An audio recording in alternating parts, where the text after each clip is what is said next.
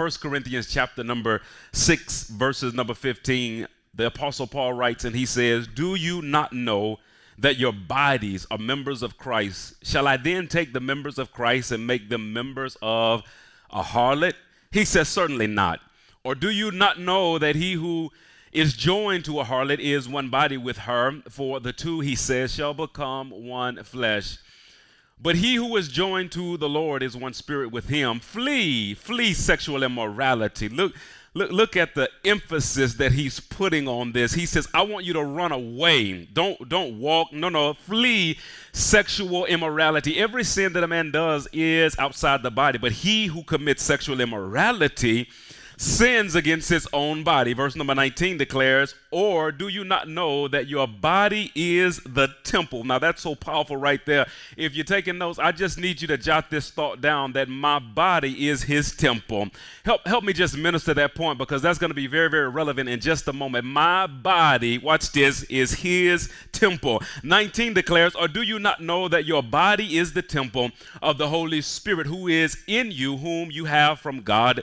And you are not your own, for you were bought at a price. Therefore, glorify God in your body and in your spirit, which are God's Father, in the name of Jesus, thank you once again for this opportunity to share the word of God with the people, hiding myself behind the cross that men may not see. Give honor, glory to Greg. But this hour, all glory, all honor goes to you, and it is in Jesus' mighty name. And everybody said, Amen and amen again. Um, rock with me just for a moment. I, I had an opportunity to um, listen to uh, Brian Lavender's audio book on Driven um, a couple of days ago. And be lab if you're watching, man. I I literally I literally listened to the whole book in one day, and it was absolutely phenomenal. And and in the book, he tells a story when he was at camp how he kept missing the ball and, and he just didn't understand why he was missing the ball. Matter of fact, I think he said he really didn't catch anything that particular day. And after practice, um, his coach came up to him. He says, "Lab, why you keep missing the ball? Why you keep dropping the ball, man?" And, and if you know Lab, I could just see him saying this while he was talking on the audio book. He said, "I don't, know, coach, I don't know." and so the coach invited him to stay after practice, and the coach says, "I know why you keep dropping the ball." And he gave him this little small technique, and he said for the next practice, next couple of practice, he didn't drop not a single ball. Now I kind of consider myself as a pastor to be in a role a lot of time as a coach, uh, because there are times that we we just simply drop the ball. The Bible declares, "Many are the afflictions of the righteous, but the Lord delivers us out of them all. What it's saying is that don't expect to live a trial free, temptation free uh, life. There are things that all of us are going to go through, and it's okay that we go through, but it's not okay that we go through waters drowning. Come on, somebody. If the floods come, we ought to be surfing. Can somebody say amen to that? If the floods do come, we ought to be backstroking. But there is a problem when try when when Christians, when believers go through troubling times and they find themselves sinking. So, this is what I do as a pastor coach. When somebody comes into my office and they begin to lay out their problems, their trials, or their tribulations, what I like to do, I like to highlight three areas of concern word, worship, and warfare. Because I believe that every believer that's actually flowing in the things of God, every believer that's actually walking on top of their trials and tribulation, they have either developed some level of competencies or they they are they are continuing to perfect these particular areas word, worship, and warfare. If you're taking notes, jot these three down because they're very, very powerful. When it comes to the word, yes, reading the Bible is important. We should find ourselves studying the word of God. But I have a, a question that's more important than just studying the word of God. Is the word of God actually talking to you? I'll ask a question like this When was the last time you actually heard from the Lord? And usually that individual will say, Well, Pastor, man, it's been weeks, it's been it's been months, or it's been Pastor, I don't don't know when the last time I've heard the voice of the Lord. And it might be the reason why you're going through the situation you're going through right now, how you going through it. I'm, I'm not talking about it's the reason why you are being troubled, but it's the reason that you're having trouble in your spirit why you having trouble in your world, if that makes sense. So number one, I want to check the level of word. Number two, I want to check worship. If you have been hearing from God, or if God did speak to you about this particular area that you're being troubled in, what is your worship? life like? What is your what is your intimacy with God like? Are you saying are you speaking those sweet things in your spirit to Him? Do you have a worship time set aside? And oftentimes, that's the area that's deficient in most believers' lives. They'll read the Bible, they will hear preaching, they will hear things in their spirit, but they're not taking out time to worship the Lord. And then finally, warfare. One of these three areas are usually deficient. It doesn't matter what the problem is. It could be, Pastor, I'm having problems with my kids. I'm having problems with my wife. Financially, I'm having problems. If you are sinking as a pastor coach, I go to these three areas word, worship, and then finally warfare because the Bible declares, For we wrestle not against flesh and blood, but against what, y'all? Principalities, powers, spiritual wickedness, and high places, the rulers of the darkness of this world. Are you actually engaging in warfare, or have you just put your head in the sand hoping the devil will leave you alone? Alone. I believe that these are three powerful areas in the earth that as a pastor I can look in the life of a believer and, and if they are if they are literally drowning in trials it's usually because there's a lack of deficiency or there's a deficiency in one of these three areas. Now watch the wisdom of where I'm getting ready to go. I believe that these three areas are so important in the earth that they also have relevancy in the heavenly realm. In the Lord's Prayer, the scripture declares, Our Father which art in heaven, hallowed be thy name, thy kingdom come, thy will be done. Watch this in earth as it is in heaven. I believe that these three word, worship, and warfare are, are, are relevant in earth. And not only are they relevant in earth, they're relevant in heaven to the point that God would make them three priorities in the heavenlies.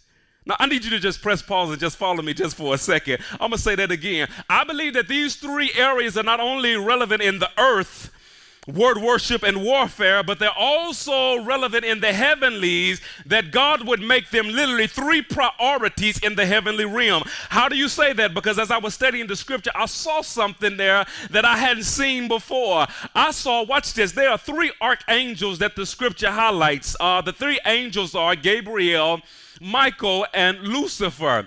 And when you look at the function of these three archangels, it seems as though that their function correlates with the word, worship, and warfare. When we look at Gabriel, he correlates to the word because every time he shows up, he brings a word to the people of God. He shows up in the book of Daniel bringing a message. He shows up in the book of Luke talking to Zechariah, talking to Elizabeth, as well as Mary. He shows up with the word. The second, the second archangel that's named is, is Michael. Michael. And whenever Michael shows up, he ain't got nothing to say to nobody. Come on, somebody. Whenever Michael shows up, there is some type of warfare that's going on in the heavenly realm. We see him fighting against the dragon in the book of Revelation. We see him disputing over the body of Moses in the book of Jude. And we see when Gabriel begins to bring the message in the book of Daniel and he's been hindered by the person by the principality, Michael shows up as the head warring angel. So Gabriel correlates to the word, Michael correlates to warfare, and then the third archangel that's mentioned in the scripture is Lucifer, who correlates to to worship. Now I want to highlight I want to highlight Lucifer, his plight prior to his fall. Now follow me just for a moment. In the book of Isaiah chapter number chapter number 14 verses number 12, the Bible declares how you are fallen from heaven, O Lucifer, son of the morning.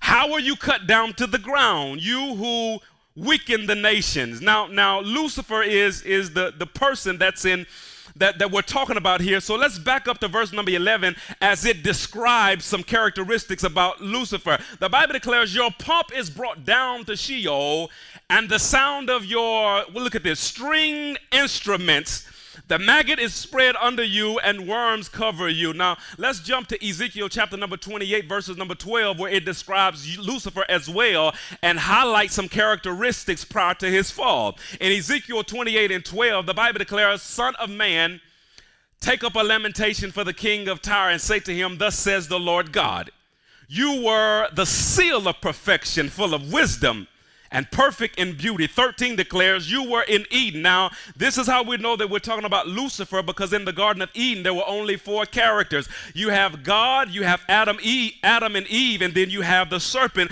which is Lucifer. He says, You were in Eden, the garden of God. Every precious stone was your covering the sardius, topaz, and diamond, beryl, onyx, jasper, sapphire, turquoise, and emerald with gold. The B part of verse number 13 is what I really want to highlight. The Bible declares the workmanship of your timbrel and pipes was prepared for you on the day you were created. Now, now watch this.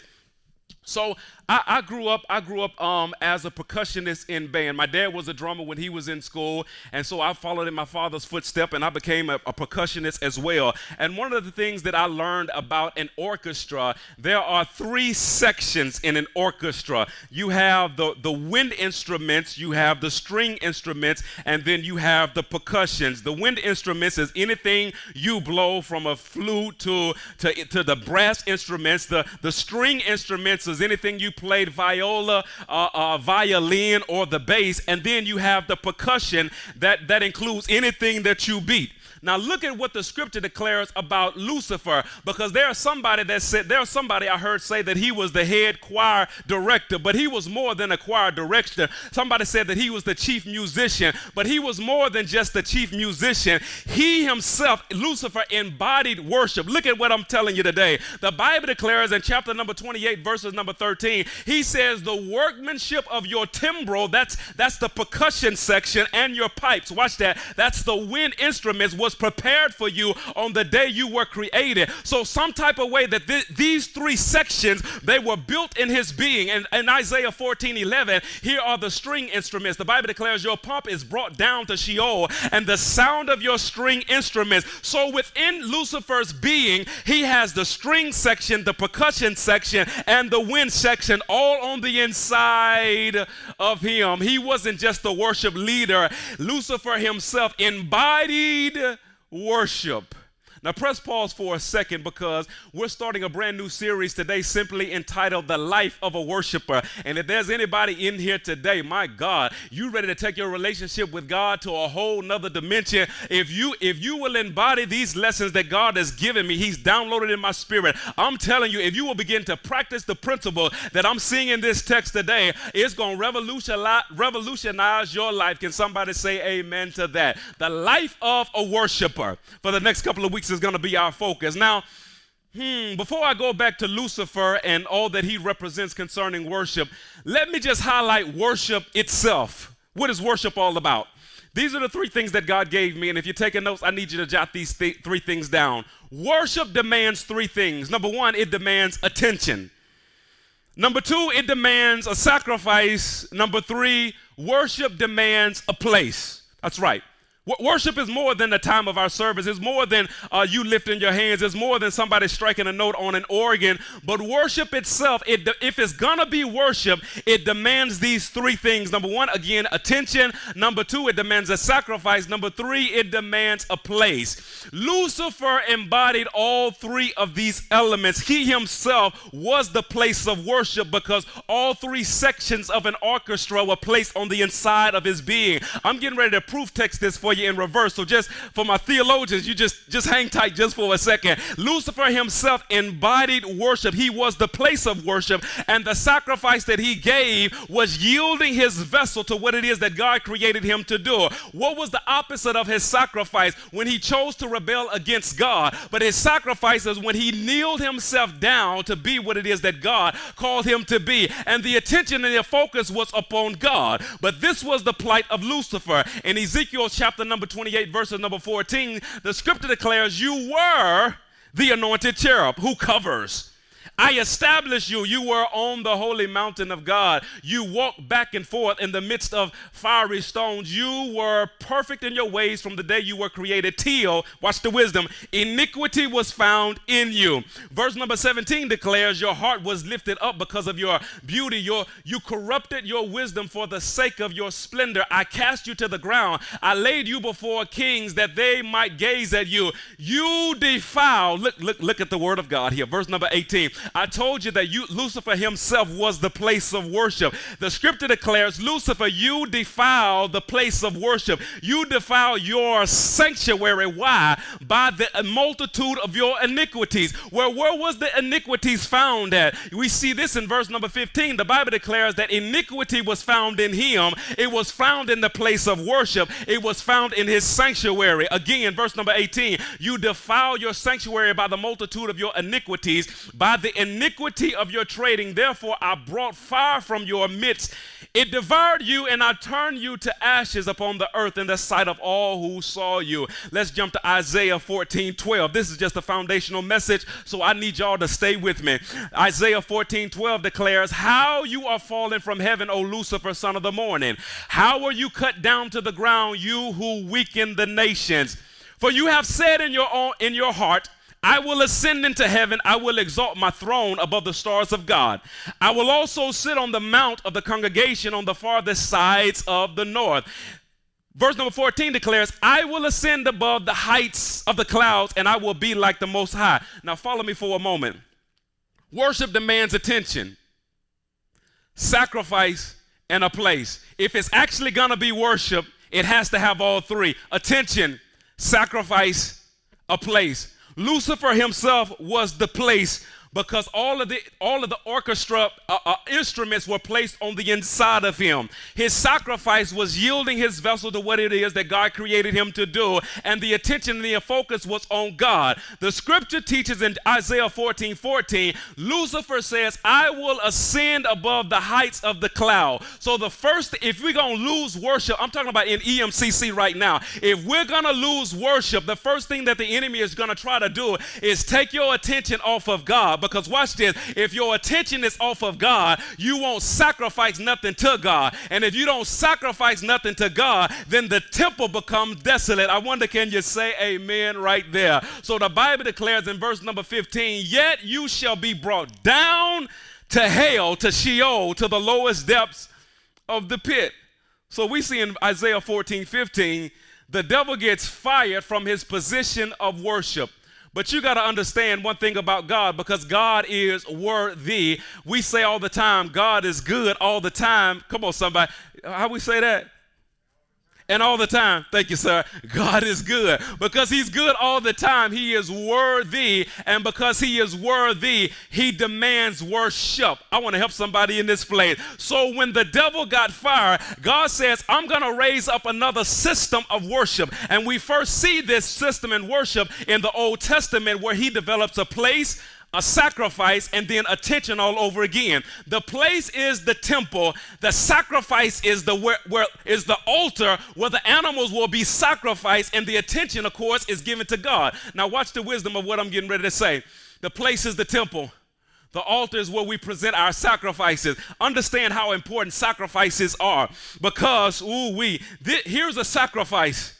When I take something of value, that I could have used for personal gain and I decide to give it to God, that's a sacrifice. I want to help somebody in this place. This is where Lucifer missed it. He lost his attention from God and he focused his attention on this self. Therefore, he stopped sacrificing his being to God and he started using his gifts for his own glory. I want to help somebody in this place. So, if the enemy again can take your attention, he stops your sacrifice, he desecrates your temple. The devil gets fired, but God says, I'm going to raise up a new system that's going to foreshadow what I really want. I'm going to establish a temple in the earth. And in the temple, I'm going to allow them to offer sacrifices that give attention and glory to me. But this is only temporary because the sacrifice that I really want, the attention who I really want it from, and the temple that I really want to establish is no longer Lucifer. It's no longer within the Jewish culture of the sacrificial system. But you want to know where the true system is now? Do you want to know where the true temple is now, the place of sacrifice and, and the focus of attention? We see it in 1 Corinthians chapter number 3, verses number 16, where the Bible declares, Do you not know that you are the temple of God. I want to help somebody in this place. Whereas the enemy, that Lucifer used to be the embodiment, the place of worship, the scripture is declaring that you, my friend, you are now the temple of God, that the and, and that the Spirit of God dwells in you. Chapter number six, verses number 19, the Bible declares, Or do you not know that your body is the temple of the Holy Spirit, who is in you, whom you have from God, and you are not your own, for you were bought at a price. Therefore, glorify God in your body and in your spirit, which are God's. You are the place of worship. I wonder, can you say amen right there? So if I, my, myself, my body is the place of worship, then what is the sacrifice? We see that in Romans chapter number 12, verses number 1, where the writer says, I beseech you, therefore, brethren, by the mercies of God, that ye present your bodies a living sacrifice, holy acceptable unto God, which is your reasonable service. Verse 2 highlights the attention. It says, And be not conformed to this world. In essence, take your attention off of natural, tangible, worldly things and put your attention on me because because you, your body is the place of worship. You yourself is the sacrifice. And God is saying, I need your attention. Now, I'm done, but I want to highlight something that we've been studying now for three weeks. We've been in a series of spiritual warfare in our small groups. And some people ask the question, why is the enemy attacking me the way he's attacking me? Why am I going through what I'm going through? Why does it seem as though that I can't get a break in life? Why is the devil after me? I'll tell you why he's after you because my friend, you took his place in worship. Whereas he used to be the embodiment of worship, he no longer is. It is you and I, my friend, that God is calling his place of worship. It is you and I that God is saying, I want you to sacrifice sacrifice yourself to me. Now, watch what I'm getting ready to say. This is so powerful. I, was thinking about this because I was trying to ghetto ghettoify this. So I'm, I'm, talking about just break it down so that a baby could understand it. And this is, was the only example um, that came to mind. So I want to apologize in advance. So watch this. Um, I was in the 10th grade, man. And um, so going into the 10th grade, uh, I wanted to be the man. I, I, had followed my big sisters and all her friends, all I'm talking about all my little life. And so I, I want to be as popular as they were in this, their senior years. And so here, here, here's the wisdom that I, I came up with. If I'm gonna be recognized, I'm talking about as a as a freshman, sophomore, by upperclassmen, the only way I know how to do it is that I need to date an upperclassman. Yeah. So when I entered into high school, ninth and 10th grade, it was my goal Find a girl who was not only older than me, in a few grades above me. Come on, somebody. Because as a as a freshman, I just couldn't walk in a you know in a group of seniors. But if I'm if I'm dating somebody that's a senior, by default, I get access into the cool senior group. So so I found somebody. She was a senior, and uh, you know what I'm saying. I did I did my thing like, what's up, man? My name, let me let me stop. Let me stop. I never was cool. Praise the Lord. Watch this, man. So so um, uh, I started dating this girl, and then then years uh, a few weeks later, after dating her, um, I got a call from one of my buddies because I was sick. I was at home, and uh, this buddy called me. Yeah, let me throw him under the bus. Corey Dorsey, praise the Lord, called me, and Corey said, uh, "H.E., you at the fair, ain't you?" And I was sick. I was like, "No, man, I ain't at no fair." Corey said, Oh, yeah, dog, you at the fair. And I said, No, man, I'm at home and I'm sick. Well, he said, If you ain't at the fair, your girl at the fair, and she with somebody who ain't you. And I just broke down on the phone crying. she was cheating on your boy, y'all. She was cheating on your boy, so nevertheless, I broke up with her. I think it was already over. But watch this couple of months later, I get myself together and uh, I start dating this other girl. And when I start dating this other girl, the girl who cheated on me started calling me. And so that didn't work out. So, you know, a couple of months later, I started dating somebody else. And after dating somebody else, I noticed she called me again. That didn't work out. So it was maybe a year or so later, I hadn't heard from this other girl. I started dating somebody else. And when I started dating somebody else, all of a sudden, I started getting calls from the one who cheated on me. You know what hit my brain? Because when I was single, she wasn't messing with me. But when I started talking to somebody else, all of a sudden now she's starting to call. You know what hit my brain? You don't want me, but you don't want me with nobody else. Let me tell you what why warfare is so heavy in your life. The devil don't want to worship God, but he don't want you to worship him either. I'm gonna let that marinate in the air right there again. I'm gonna say it's so good. I'm gonna say it again. I, I'm telling the devil does no longer want his job to worship God, but he don't want you to worship him either. So he will bring levels of spiritual warfare into your life to get your attention off of God because he knows if your attention is off of God, then you won't make sacrifices to God and a temple without sacrifice without sacrifices is desecrated. I wonder can you say amen right there? So what is the enemy trying to do? He's trying to mess with your worship. He's trying to steal your worship. And for many of you all, it's easy. Some of you guys, it's real easy because understand, as, as human beings, God created us for the express purpose of giving Him glory. We are created for the purpose of worship. So it's impossible. I, I need you to hear this. It, it is literally impossible not to be a worshiper. You're always going to worship something. You might not worship God, but you're always going to worship something. I want to help somebody in this place because worship demands attention, sacrifice, and a place. And whatever has your attention, you will begin to make sacrifices for it. And whatever you make sacrifices for, you will create space for it. I want to help somebody in this place.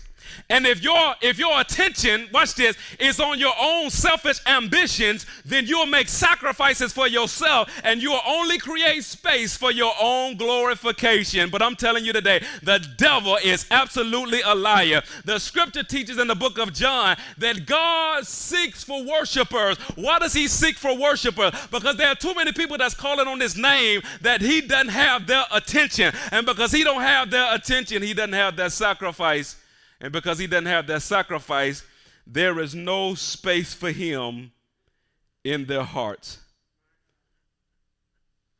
God says, I'm looking for worshipers. I'm looking for people who will make spaces that I've already paid for. Ooh. I'm, I'm, I'm looking for, I'm, I'm done, but I, I need you to hear me. Jesus, I rushed through this message. I'm sorry, y'all. I was just too excited. But I hope you got the wisdom of what God has given to me on today this is the trip, man. So I, was I was playing with my son. I was playing with my son uh, last night, and uh, we was just kind of just just chilling. And uh, so I was in his room, and uh, Nate walked out of his room, and uh, I said, "Greg, is this this you in Nate room? This you in Nate room?" And he was like, "Yeah, I, I, I guess." I said, "Is it you in Nate room, or is it your room?" And he said, uh, and I said, Is it you and Nate room? Is it your room? Or is it my room and I just let you live in my house? He said, It's your room and you just let me live in